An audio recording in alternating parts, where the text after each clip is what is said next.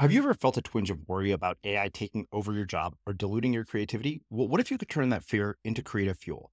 We've just published an amazing new ebook called The 4 Keys to Success in an AI World, and this is more than just a guide. It's a deep exploration into the human skills that AI can't touch, the skills that are essential for standing out and thriving, no matter how much technology evolves. We're talking about real differentiators here, like creativity, emotional intelligence, critical thinking, and much more.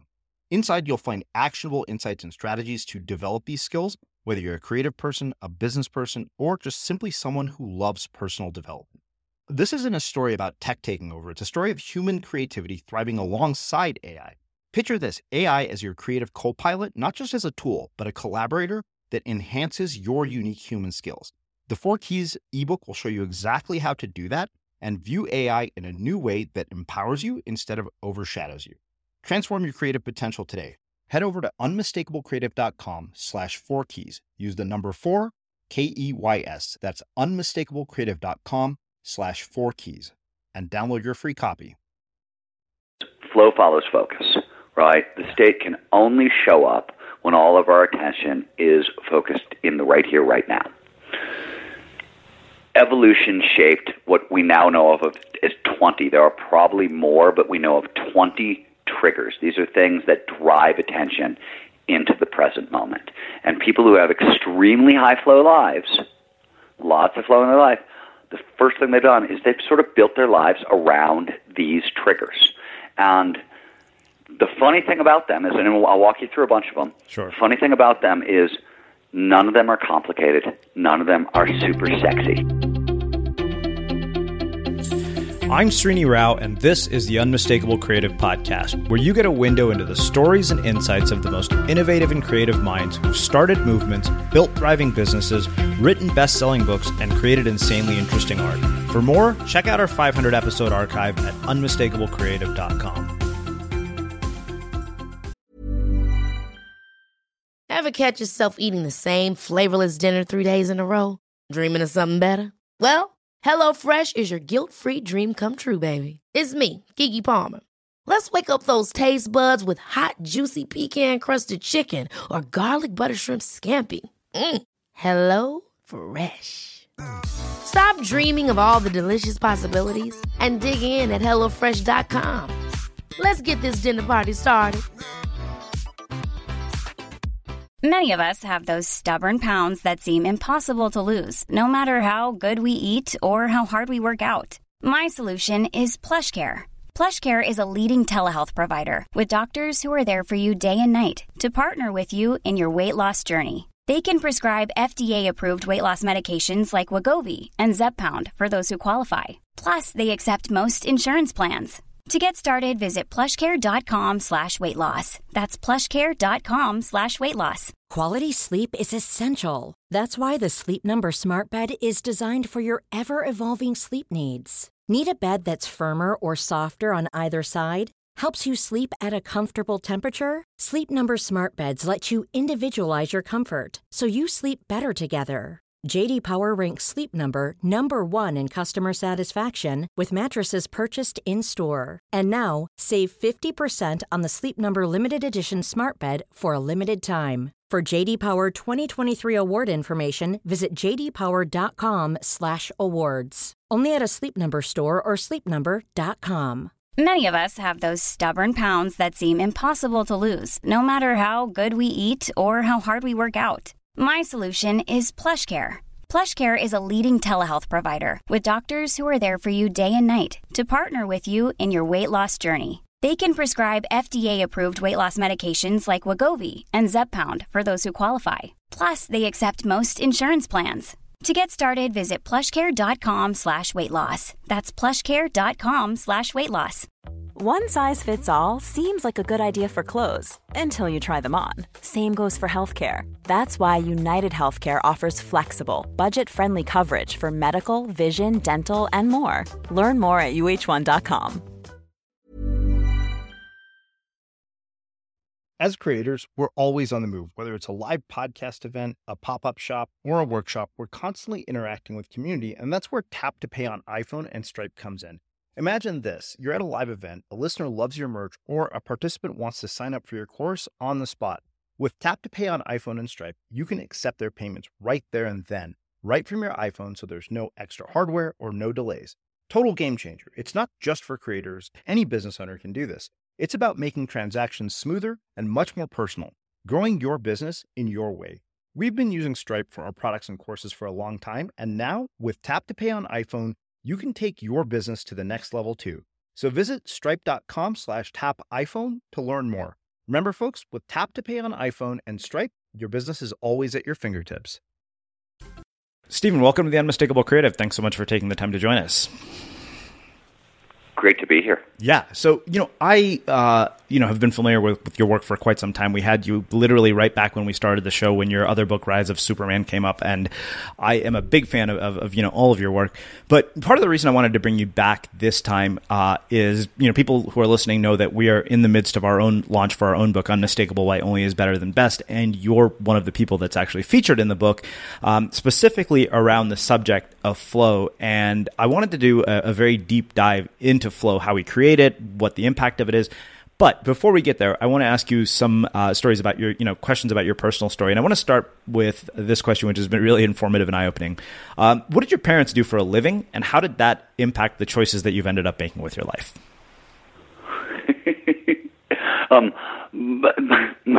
My parents, my mom was a teacher, and my father was he was an accountant, and he was an insurance salesman, and then he sold mutual funds. And actually started out playing baseball. So what was the impact of those careers on what you ended up doing? Like, how did that affect your choices? What really affected my choices was the fact that my parents were really poor when I was born. And like, their combined income was, less than $2,000 a year. They were very young, and they had no clue how to raise a kid. And my mom compensated by reading to me everything and anything. She would come back from the library with stacks of books that were, 6 feet high, which, I wrote my first poem when I was 4, which was weird because it took me a really long time to speak. And they thought something was really wrong with me. But I wrote my first poem when I was 4, and the only reason that could have happened is just massive exposure to kind of words. So I really think what helped me most and shaped me most is my parents had no clue what to do to raise a kid in their early 20s, and, their response was books. And I think the other thing, I grew up in the Midwest, and what I saw from my father, and what came at me that way, and you talk to any Midwesterner, they'll tell you the same thing. Midwestern values, one way or another, are work hard and don't lie. Uh-huh. And I like those are pretty good values to start with. So I think from my mother, I got the love of language, and really early on, I learned that books are where they keep the secrets, and which is the best lesson ever, because if you're not a natural born genius, which I was not, books are the only way you can get smart. I love that.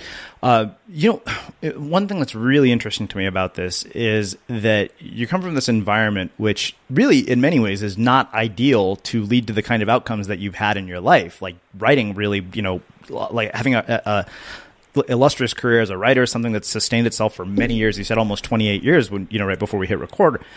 So I'm curious, having studied the people that you have through the work that you've done and the people that you've been exposed to, why do you think that certain people become a product of their environment or a negative product of their environment, and other people overcome their environments? And if, how do you account for that difference?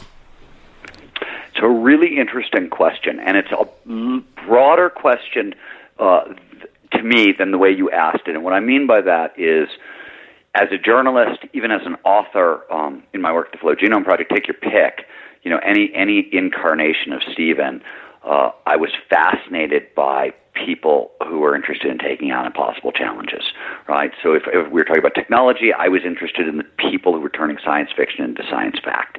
And, those were the people I profiled as a journalist for years and years and years. That was sort of one of my beats. And, I was also interested in sort of the same questions in the arts. What does it take to make paradigm-shifting music or, literature, those sorts of things? So those questions always kind of fascinated me across the board, and the thing that I have found, and I don't know if there's probably a bunch of answers to your questions, right? And access to flow is probably really high up there. But everybody I've met who's ever made a dent, to use Steve Jobs' word, is ferocious. People who invented, Tomorrowland were ferocious about bringing the future into being.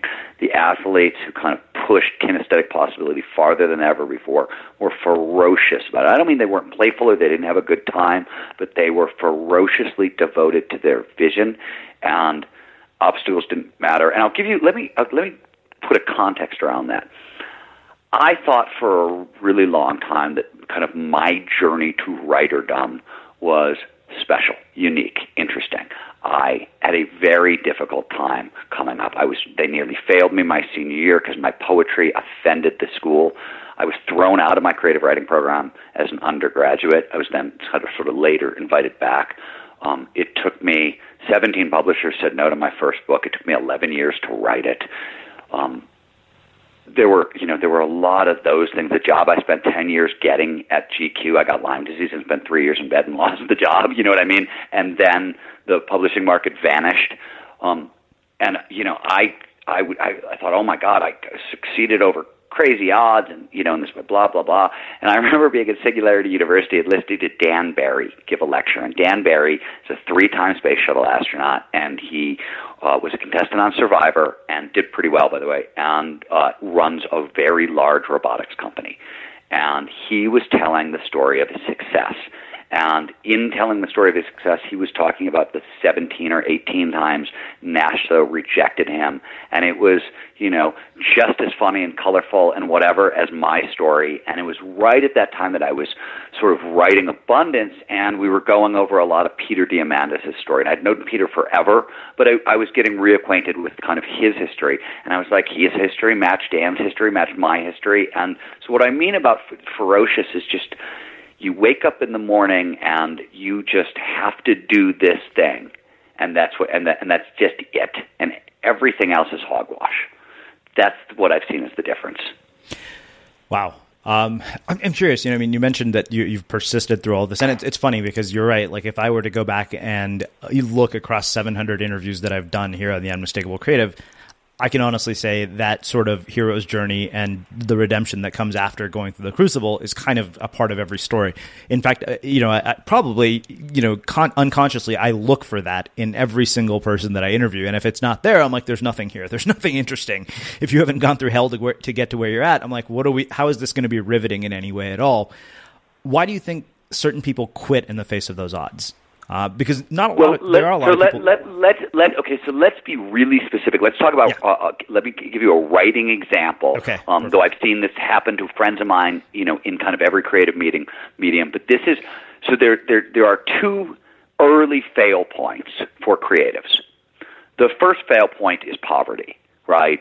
It is really hard to figure out how to get paid in any way that's sustainable doing this stuff. Right? In the beginning, for me, it meant bartending till 4 a.m, sleeping, an hour and getting up and starting to work on my book because editors would start calling me at 8:00 a.m. and I had to be ready for it. And just not sleeping for 5 or 6 years. Right? Like that, but everybody goes through that where you're working 2-3 jobs, you're doing whatever, and so that's the first whack of people are those people. And I also have discovered, by the way, people who come in with a trust fund or those things, they have another problem. They haven't had to work for it, so it's hard to take the criticism that comes from editors and whatever the relationships you have to make, they don't need them as badly. So they screw them. People who have money screw up those early relationships because they're not precious. Other people, they may honor those relationships, but they just can't hack it. They can't take the poverty for so long. So that phase one is that. So your problem is either you're taking the easy road in, and then it's really hard to accept the level of criticism that's kind of come your way, or it's just too hard to pull it off. And at the same time that you're fighting that poverty battle, you actually have to develop your voice, right? Like you have to figure out who you are and what you can add to the creative conversation.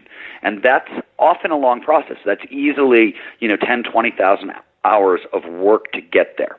And the trick is, what's so crazy is you think you fervently, every creative I know, myself included, just believes that you're going to get to a certain point, you'll get a certain level of recognition, status, whatever it is, where you actually get to be whoever you are. And I'm just going to tell you my story, what happened to me. Can we swear on your podcast? Oh, yeah. Go for it. Okay, good. All right, then I can tell you exactly how it happened. So after my first book had come out, so I was already a best-selling author, and I was on staff at GQ, and GQ in the 90s had assembled some of the best journalists in kind of the history of the world. It was like an all-star cast, and I was, part of that all-star cast. I was sort of the last guy brought on to GQ as a writer at large before the dot-com crash, and it was exactly where I wanted to be. And then I got Lyme disease, and I lost that job, and I bankrupted myself trying to find a cure, and I have two different novels, one that I was writing when I got sick and one that I tried to write while I was sick, that are both sitting in drawers because they're nonsensical because I wrote them while I had Lyme disease. And I came out the other end, and I had no journalism career, and I had lost my job and everything else. And I got a gig from Wired. And literally, when I was on staff at GQ, Art Cooper, kind of this great lion of journalism, used to love my stories. And if he didn't love the stories, he would call me up and be like, okay, this is great, this is fine, this is excellent, but where's that Steven Kotler thing? So I was totally supported for my voice. This guy loved my voice, and it was awesome. And when I finally recovered from Lyme and my first job back, it was a gig with Wired. It was my first opportunity with them. And when they brought me in, my editor said, look, we want to do the kind of new journalism science writing you've been doing for GQ. We just want to do it here with our content a little bit more. And I got a first story assignment from them, and it was to cover this thing that went down in the Everglades. So I went down, and I lived in a frickin' swamp when recovering from Lyme disease. Months in a swamp was not, easy by any stretch of the imagination. And I came back, and I spent a couple months writing the story, and boy, did I need the paycheck. And I turned it in, and my editor called me up, and I loved it. I thought it was the best thing ever. He called me up, and he said, Steven, dude, I just got to tell you, there's just one thing I don't understand. And I'm, super arrogant, thinking, oh, just one thing. I've got one line in a paragraph to fix. Maybe I have to move a paragraph. Cool. It's a $5,000. Nice. Pay me. And I was like, yeah, Adam, what's that? He said, every motherfucking word you wrote. He hated the entire thing. And I realized that I had a choice at that particular point in my life. Adam could have cared less about the Steven Kotler thing or the best Steven Kotler are. He wanted the best Wired story I could write. He didn't want me to be creative. He wanted me to write a Wired story. That was my job. That was what he hired me for. And I could do what most artists tend to do when faced with that, which is throw a fit, say, this dude is stifling my creativity, I don't want to work with him, all those things, get really arrogant. That is the natural inclination. You don't want to have to give in. But the second challenge in a creative's life is once you develop a voice and have a little bit of weight in this world, the second challenge always tends to be, great, now you got to be creative for about a decade inside of other people's boxes. Mm-hmm. So the very thing that got you there isn't going to keep you there for the second transition.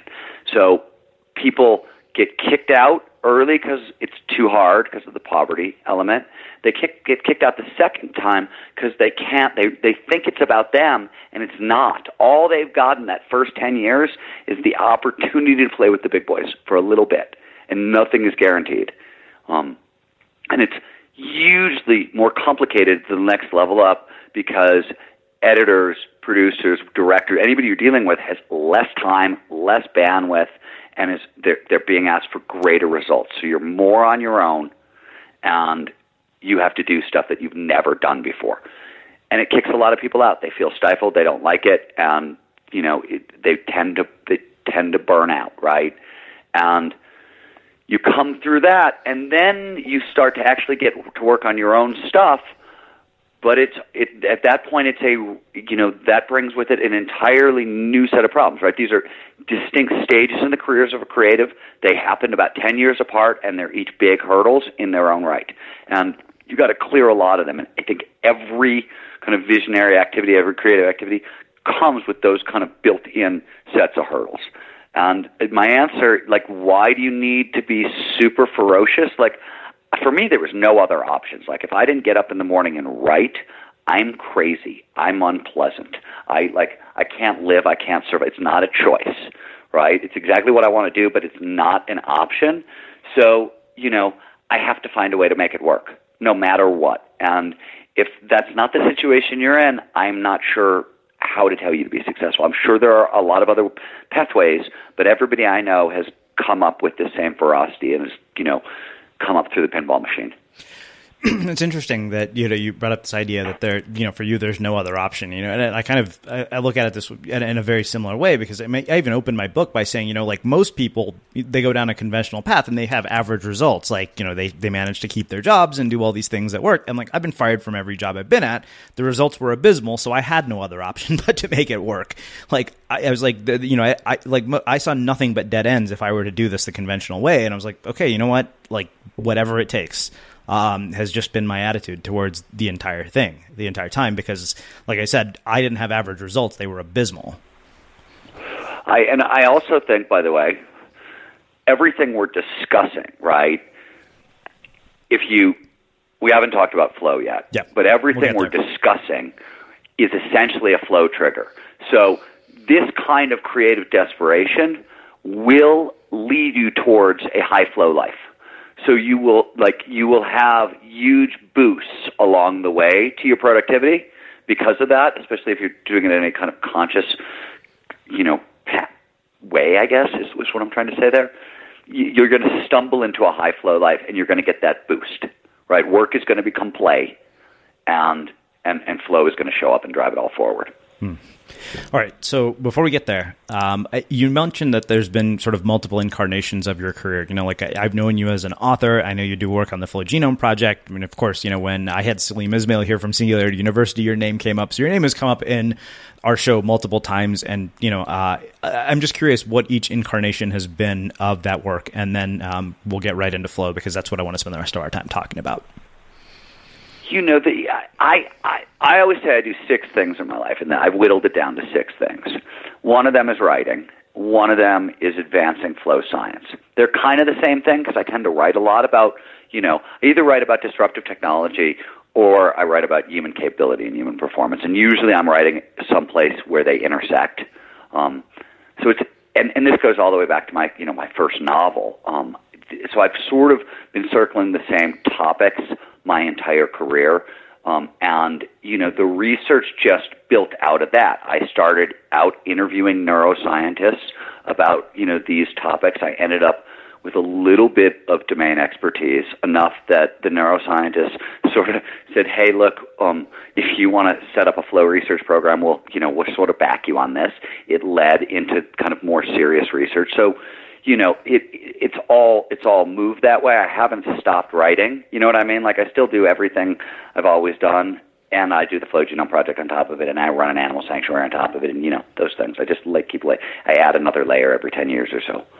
Yeah, I mean, it seems to me, I mean, at least when I look back at all the people that I've interviewed, that there are multiple incarnations to what they do. They're not limited by any one label. Like, you know, maybe people think of them as, you know, an author. Like, I look at it now, I'm like, wow, even though I'm an author, like, we've produced an animated series, we've produced an event, you know, we've interviewed people. It's like we've done every weird imaginable thing. We're not just defined by this one thing that people kind of know us by. Well, it's also, I mean, let's not. You know, somebody asked me recently for sort of a look at my full CV, like they wanted to see the stuff in between the books, kind of thing. Uh-huh. And you know, yeah, there's like thousands, there's a couple thousand articles, there's 10 books, there's also, you know, ad campaigns from like Taco Bell all the way up through like book campaigns, right? There's probably 40 or 50 that I never have thought about the fact that I've written ad campaigns or marketing campaigns, but I've done tons of them as filler work along the way. Mm-hmm. There's a bunch of grants, things along, like the full list of like everything I've actually tried to write along the way is vastly bigger than just the stuff that the people see. Yeah. Well, I think that just speaks to the whole idea of cumulative output being kind of the indicator of a thriving career. Like, you mean, that's one of the conversations I had with Ryan Holiday. He said, you know, most people don't see the stuff in between. They only see sort of the highlights and the peaks, but ultimately it's your cumulative output that matters. Ultimately, it's also like your cumulative output, like, you know, creatives like to work. That's just really what it is, right? I like the, what it one of the things that, this is another derail point, by the way, and this is, I think, the mark of kind of an actual creative in a weird way, is for me, a story, let's say I'm writing a magazine article, it's done. My job is not to, write the best story I could possibly write. It's to please my editor. That's my job. And so once that's done, I can get paid and get on to the next one, which means I have to have 5 ideas that are percolating, be writing 5 stories at once, and, I can't be attached to the outcome. I don't care what happens. Once my editor's pleased, I'm done. What it does out in the world doesn't matter to me. What I care about is that, can I get that next creative project, please, because I want to wake up and start writing. Mm-hmm. Hi, I'm Daniel, founder of Pretty Litter. Cats and cat owners deserve better than any old-fashioned litter. That's why I teamed up with scientists and veterinarians to create Pretty Litter. Its innovative crystal formula has superior odor control and weighs up to 80% less than clay litter. Pretty Litter even monitors health by changing colors to help detect early signs of potential illness. It's the world's smartest kitty litter. Go to prettylitter.com and use code ACAST for 20% off your first order and a free cat toy. Terms and conditions apply. See site for details. Ever catch yourself eating the same flavorless dinner 3 days in a row? Dreaming of something better? Well, HelloFresh is your guilt-free dream come true, baby. It's me, Keke Palmer. Let's wake up those taste buds with hot, juicy pecan-crusted chicken or garlic butter shrimp scampi. Hello Fresh. Stop dreaming of all the delicious possibilities and dig in at HelloFresh.com. Let's get this dinner party started. Hey, it's Ryan Reynolds, and I'm here with Keith, co-star of my upcoming film, If, only in theaters May 17th. Do you want to tell people the big news?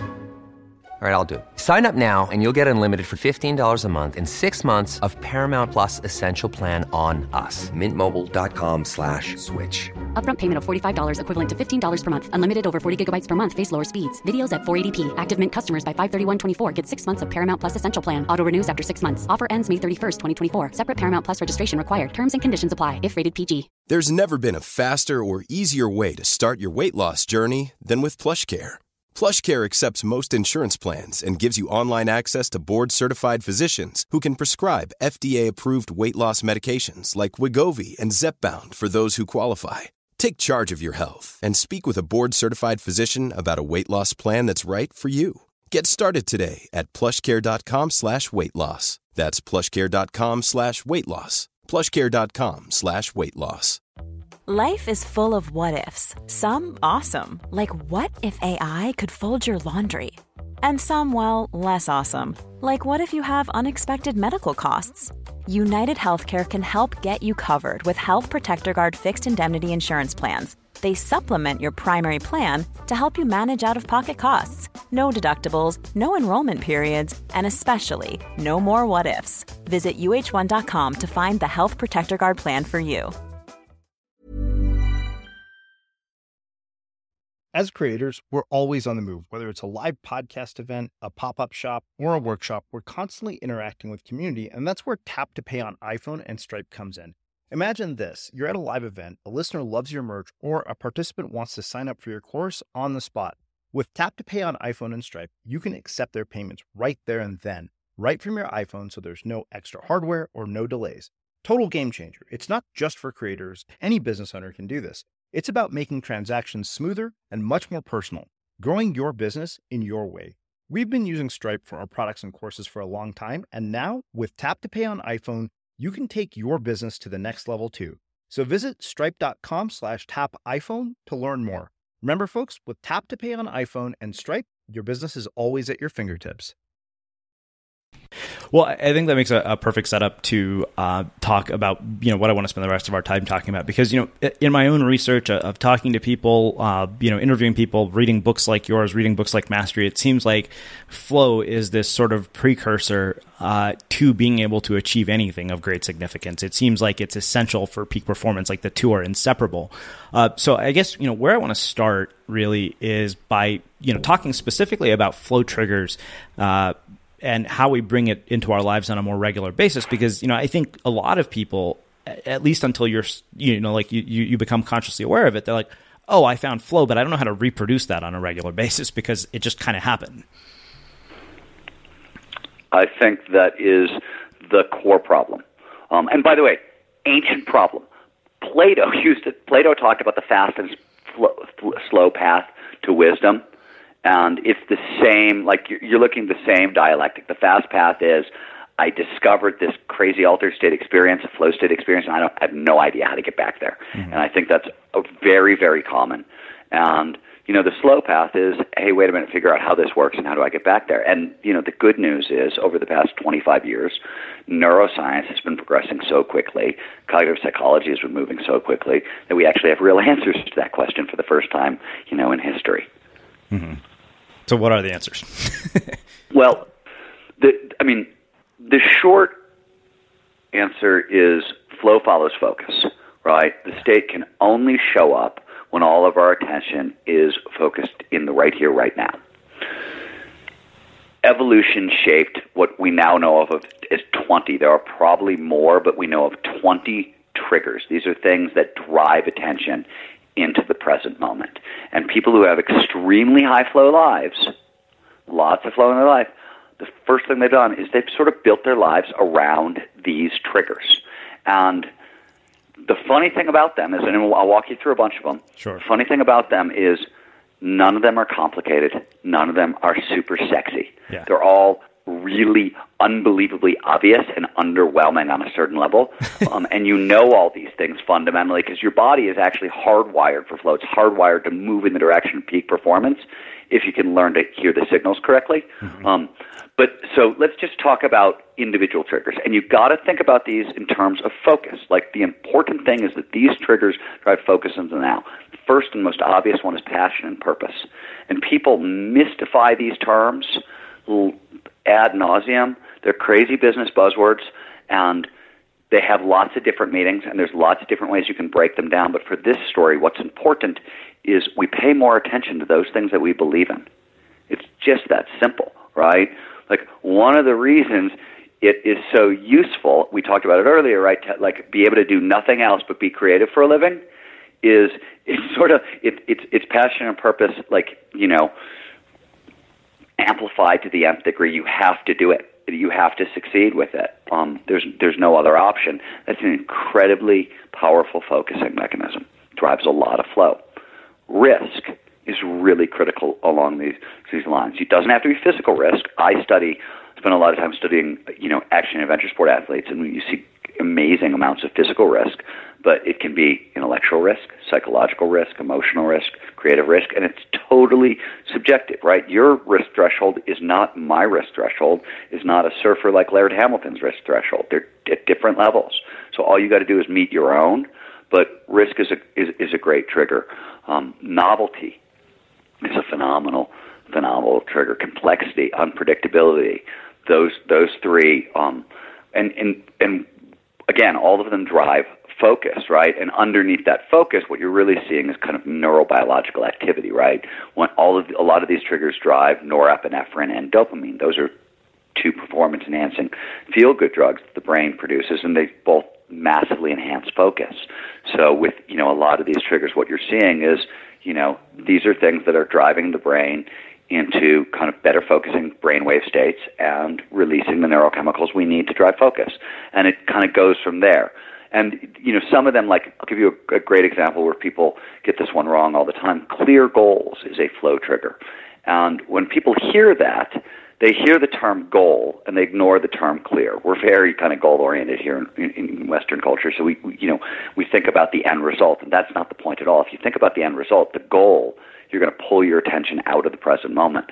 Clear goal means I got a list. I know what I'm doing right now, and I know what I'm doing immediately afterwards.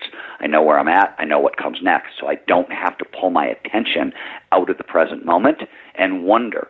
The minute you start pulling your attention out of the present moment, your prefrontal cortex starts to kick back in, your sense of self, those things that kick you out of flow, they start to resurface. So you don't want to give them the opportunity. So, you know, peak performers surround themselves and their activities with all of these triggers. Okay, wow. That was just gold. So I have a couple of questions about this, specifically because it's something that I've found in my own experience. And this is about technology, distractions, apps, all this other shit that kind of competes for our attention. Because you brought up focus and attention multiple times when you mentioned all of the flow triggers. And, you know, right when you and I were exchanging emails, I said, I'm not usually on email until after 10 a.m. because it messes with my ability to stay in flow. And I've actually noticed this pattern pretty consistently because, you know, my next book is all about habits. I'm sitting here thinking, okay, like I can pinpoint exactly what produces flow on a regular basis. Like if I go through a routine of 1,000 words in the morning, meditation and exercise, and then don't, you know, log into any weird social media services or Facebook or any of that, I get this sort of sustained creative state throughout the day. But the amazing thing is the moment I do that, it breaks. And even if I do it just for like a minute, it breaks. So I'm very curious because, you know, Cal Newport wrote a book called Deep Work, which you may have read, where he talked extensively about how this actually does a lot of damage to our ability to get into flow. And I'm, you know, based on your research, I'm really curious to hear kind of the role that technology, distractions, and all these other things in our lives play in all of this. So I'm going to come at it from both the front end and the back end. Okay. I got two answers for you. The first thing is, you know, when the Flow Genome Project goes into work with any organization, it doesn't matter. One of the first things that, you know, you are absolutely correct. I get up at 4 a.m. and I write from 4 a.m. till 8 a.m. No cell phone, no email, no Facebook, no Twitter, no anything, no phone calls. It's, you know, absolute silence, absolute darkness. And, you know, I'll use that focus view, so all I'm literally looking at is a page of words. There's nothing else in my visual field. I, you know, put headphones in. And Ryan Holiday and I are the same on this. We tend to listen to the same soundtrack over and over. Mm-hmm. So, it works the same way. So, like, you know, I spend 4 hours a day, you know, immersed in it, and then I have different times. I pop back out for a little while, but I do this. I exercise at 2 different times in the day. Same thing, like long, intense focus section followed by exercise, you know, followed by food, and then I'll multitask for a little bit, and then I will nap and exercise and do another writing session and do an edit. You know, same thing you're doing, kind of thing. And I think everybody, you know. And Maslow found this, you know, way back when in the 50s when he was studying. He was one of the first studies of success, and he was looking at the most successful people he could find. And, you know, one of the things he discovered is they all used different kind of techniques. What Albert Einstein used to famously rowboat into the middle of Lake Geneva and stare at the clouds, right? Whatever. They use these techniques to kind of shift their consciousness and bring on flow states and use that to drive creativity. And most of them cut themselves off from the world to do it. It's no different today, right? So you go into companies and we tell people that you can't, like, if your company policy is you have to respond to any email in 15 minutes and messages within 2, you're out of your mind. Like, you're going to lose to companies that don't do that. Like, it's that, like, the techniques, the flow work that we're doing, we know from the McKinsey study that top executives in flow are about 500% more productive than out of flow. So if they get 2 days a week in flow, they're 1,000% more productive than the competition. Those are really big numbers, yeah. Right? And, you know, Salim Ismail, who you mentioned, he's seeing similar things with his work with exponential organizations, right? That kind of level of, you know, that fast. This stuff is spreading through the business world. It's spreading through the creative world, right? Flow is, you know, being woven into lots and lots and lots of corporate strategies at this point, you know, at varying degrees and whatever. But those companies are just going to take off compared to, and everybody else is going to be left behind going, how is that even possible? Well, they turned off they gave people 90-minute blocks to concentrate in. It's the same thing Montessori education does. It's why one of the reasons Montessori education is such a high-flow environment. It's built around 90 to 120-minute blocks of uninterrupted concentration. Wow. So another question about this, just based on other work that I've done, and you know, I'm talking to Dave Asprey soon, so I kind of am curious about the role that things like neuroenhancers, things like modafinil, and all of this play, and you know, what you've found in your own research about stuff like this. So I have a lot of people come down all over the place in the answer to this question. My core belief is that we cannot yet measure all the neurochemicals in the brain, just neurochemicals, that we'd want to measure to, say, build a biophysical-based flow detector. We have to rely on, some downstream stuff and some ancillary stuff, and it's not very good. And it's sort of like, testing for water quality in California by taking a river sample in Colorado. And so all of the enhancers that we're looking at, we can't get the kind of data we really want. Some of the other stuff, modafinil, Ritalin, Adderall, those things, those are interesting, and they are absolutely classified as cognitive-enhancing drugs. But interestingly, they don't seem that they boost norepinephrine, which will definitely make you more awake and alert, but it also increases anxiety levels and often can push you out of the sweet spot for flow, for really a deep, powerful flow state. It may feel like flow to some people, but in terms of lateral thinking ability and really kind of those wild creative aha insights, neurobiologically those are harder to come by. So I don't think the cognitive enhancers are there yet. I think there are some technological solutions that are getting interesting along those lines. But I don't think any of this stuff is really ready for prime time, but I think we're on the cusp of getting there. Okay, so you brought up technological solutions. So I want to talk about a few of those in detail. You mentioned that you and Ryan Holiday do the thing of listening to the same music track over and over again. So I for some reason, I can't listen to music with lyrics in it to do this. Like I have to do something like techno music. And I've been using a tool called Focus at Will, which I know Salim is a partner in. I'm curious, what are the technological tools that are playing a role in all of this? And then, what about things like, meditation and mindfulness? Like how did those play a role in our ability to create flow on a regular basis? I think there are all these things you want to, flow is a skill, right? And it's a skill at a really deep, it's training your brain to do a bunch of kind of odd, strange things when confronted with a certain kind of challenge. And you need to know how to focus for that. Meditation is phenomenal focus training. And, we like box breathing. Navy SEALs use it. And one of the reasons we like box breathing is not only is it a kind of easy way anybody can learn to meditate because it's got so many moving parts that like it will keep, even a mind that's as, chatty and busy as mine. My brain doesn't like to slow down at all. It'll occupy enough of my brain space that I can meditate with it. And it also downregulates the nervous system. It's called box breathing because there's four sides to it, so you make a box with it, and one of the sides involves breathing all the air out of your lungs and then holding your breath for 5 to 7 seconds or whatever. That triggers a fight-or-flight response, usually up around 7 seconds.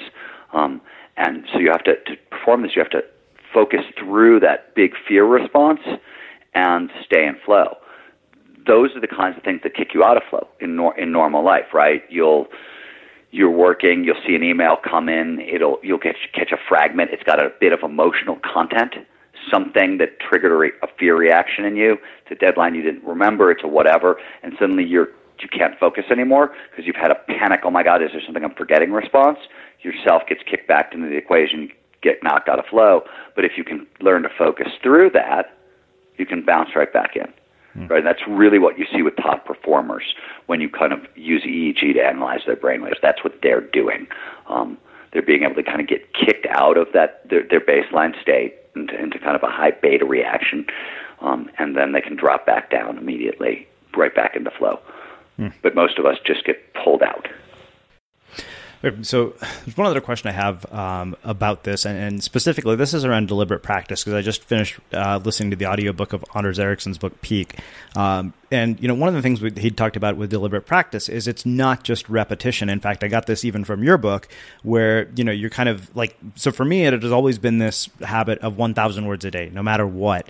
And when I went back and looked through Rise of Superman again, I was like, oh my God, I'm actually limiting myself because I'm not pushing it to, you mentioned this idea of 4% and 4% and 4% day after day. And so I've been much more conscious of that lately in terms of trying to push past 1,000 words because I know that's my comfort zone. I can do that every day with no problem.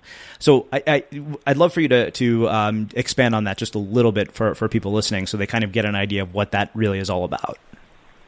So you talked about a good chunk of it. I have different word counts for where I am in a book. When I'm first starting a book, sometimes a good day is 500 words.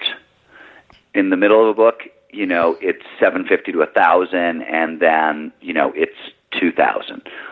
I also do a lot of back editing before I kind of start writing again. But anyways, I do try to move it up gradually, but that's not the only variable I play with. I often find that, for example, I'll just give you a very simple example. I grew up in a writing tradition where you really like today's audiences, you have to spell things out a little more clearly than you used to have to do it. And I kind of grew up a different way. And for me to spell it out in the way that I need to really communicate with today's audience, I have to push my writing and push kind of like the obviousness of what I'm doing past my comfort zone on a daily basis. I'm always a little uncomfortable with that particular aspect of my writing, but I know, to communicate most effectively, this is what I have to do, where my natural instinct goes against kind of like a market demand.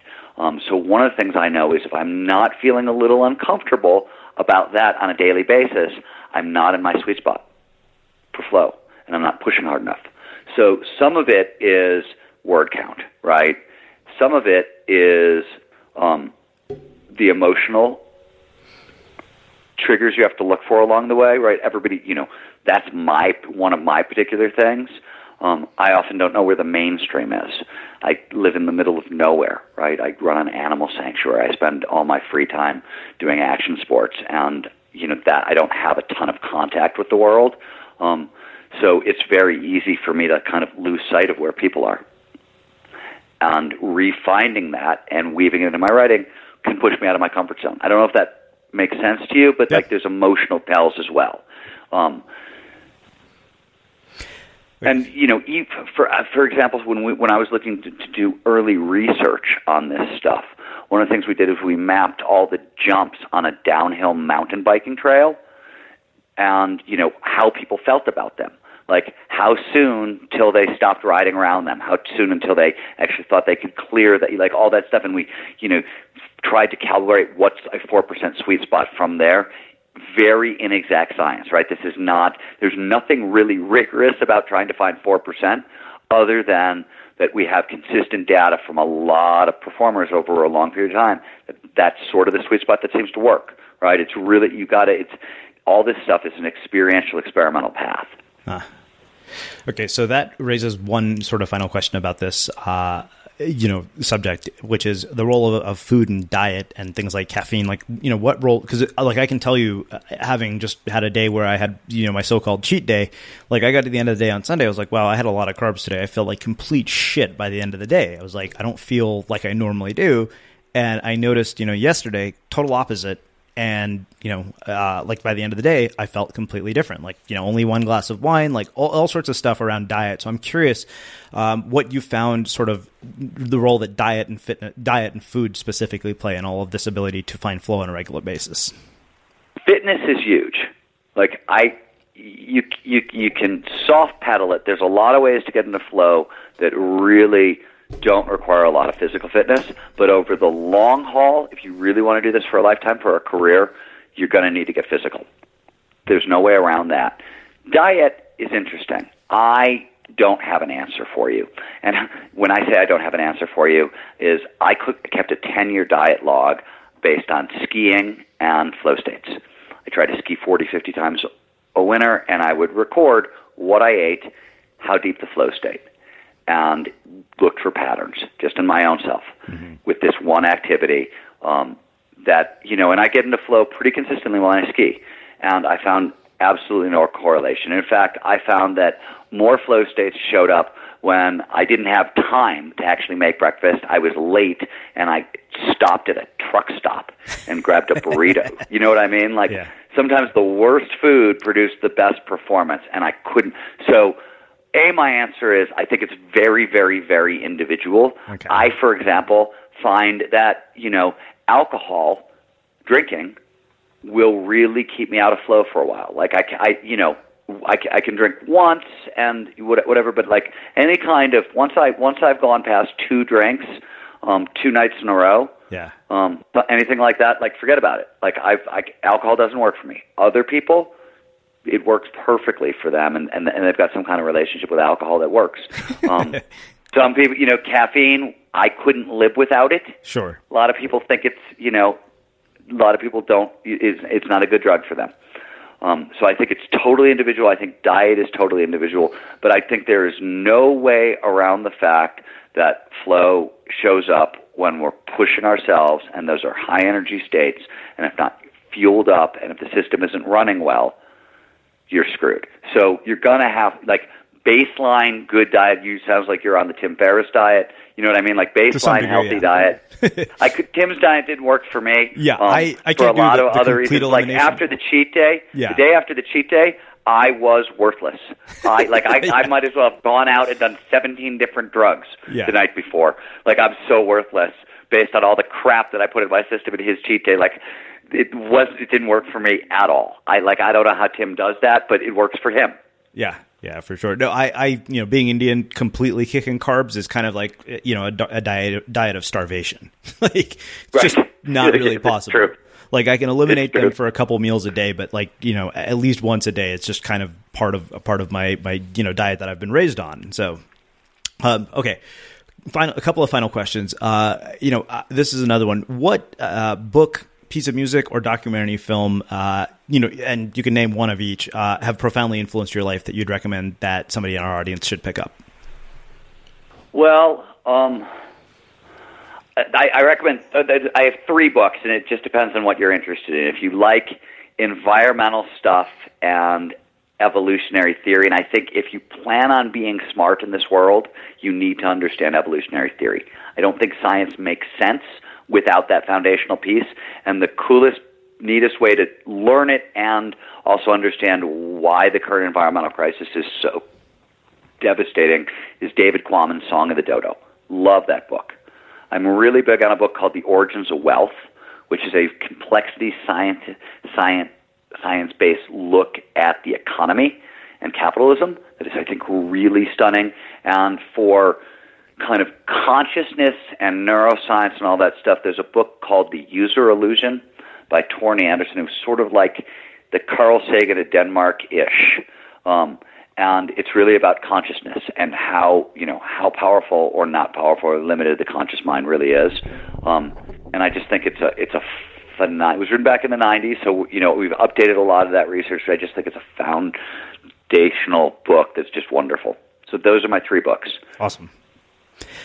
Well, I have one last question for you, which is how we finish all our interviews with the Unmistakable Creative. What do you think it is that makes somebody or something unmistakable? So my answer is perspective, which I would define as like the combination of voice and courage. I think, like, I don't, you know, all we are, you know, one way or another, at a deep metaphysical crazy level is the universe asking itself a question about itself. We're a particular, you know, does this particular living strategy work from an evolutionary perspective? All that comes down to is we're a perspective. And so what makes something unmistakable is you're a perspective. Nobody is ever going to get to be you again or, you know, look through these filters and have this interpretation of the world. So, you know, You need to honor that and bring it onto the planet, because nobody else gets to have that perspective. It's yours or own, and it's the one thing we know, all metaphysics aside, that you can actually contribute. I love that. So, wow. You know, it was a very strange answer to your question, but I think that's what I got for you today. I don't know. Well, this has been just phenomenal and fascinating. Where can people learn more about your work? StevenKotler.com or theflowgenomeproject.com. Awesome. And for everybody listening, we will wrap the show with that. Thank you for listening to this episode of the Unmistakable Creative Podcast. While you were listening, were there any moments you found fascinating, inspiring, instructive, maybe even heartwarming? Can you think of anyone, a friend or a family member, who would appreciate this moment? If so, take a second and share today's episode with that one person, because good ideas and messages are meant to be shared.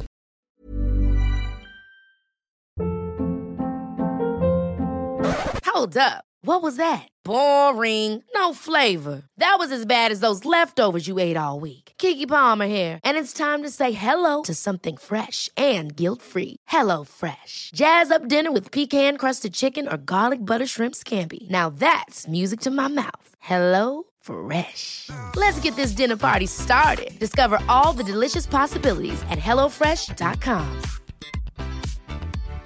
Hi, I'm Daniel, founder of Pretty Litter. Cats and cat owners deserve better than any old-fashioned litter. That's why I teamed up with scientists and veterinarians to create Pretty Litter. Its innovative crystal formula has superior odor control and weighs up to 80% less than clay litter. Pretty Litter even monitors health by changing colors to help detect early signs of potential illness. It's the world's smartest kitty litter. Go to prettylitter.com and use code ACAST for 20% off your first order and a free cat toy. Terms and conditions apply. See site for details. When you make decisions for your company, you look for the no-brainers. If you have a lot of mailing to do, Stamps.com is the ultimate no-brainer. Use the Stamps.com mobile app to mail everything you need to keep your business running with up to 89% off USPS and UPS. Make the same no-brainer decision as over 1 million other businesses with Stamps.com. Use code PROGRAM for a special offer. That's Stamps.com, code PROGRAM. Have you ever felt a twinge of worry about AI taking over your job or diluting your creativity? Well, what if you could turn that fear into creative fuel? We've just published an amazing new ebook called The 4 Keys to Success in an AI World, and this is more than just a guide. It's a deep exploration into the human skills that AI can't touch, the skills that are essential for standing out and thriving no matter how much technology evolves. We're talking about real differentiators here like creativity, emotional intelligence, critical thinking, and much more. Inside, you'll find actionable insights and strategies to develop these skills, whether you're a creative person, a business person, or just simply someone who loves personal development. This isn't a story about tech taking over. It's a story of human creativity thriving alongside AI. Picture this, AI as your creative co-pilot, not just as a tool, but a collaborator that enhances your unique human skills. The 4 Keys ebook will show you exactly how to do that and view AI in a new way that empowers you instead of overshadows you. Transform your creative potential today. Head over to unmistakablecreative.com/4keys. Use the number 4, KEYS. That's unmistakablecreative.com/4keys and download your free copy.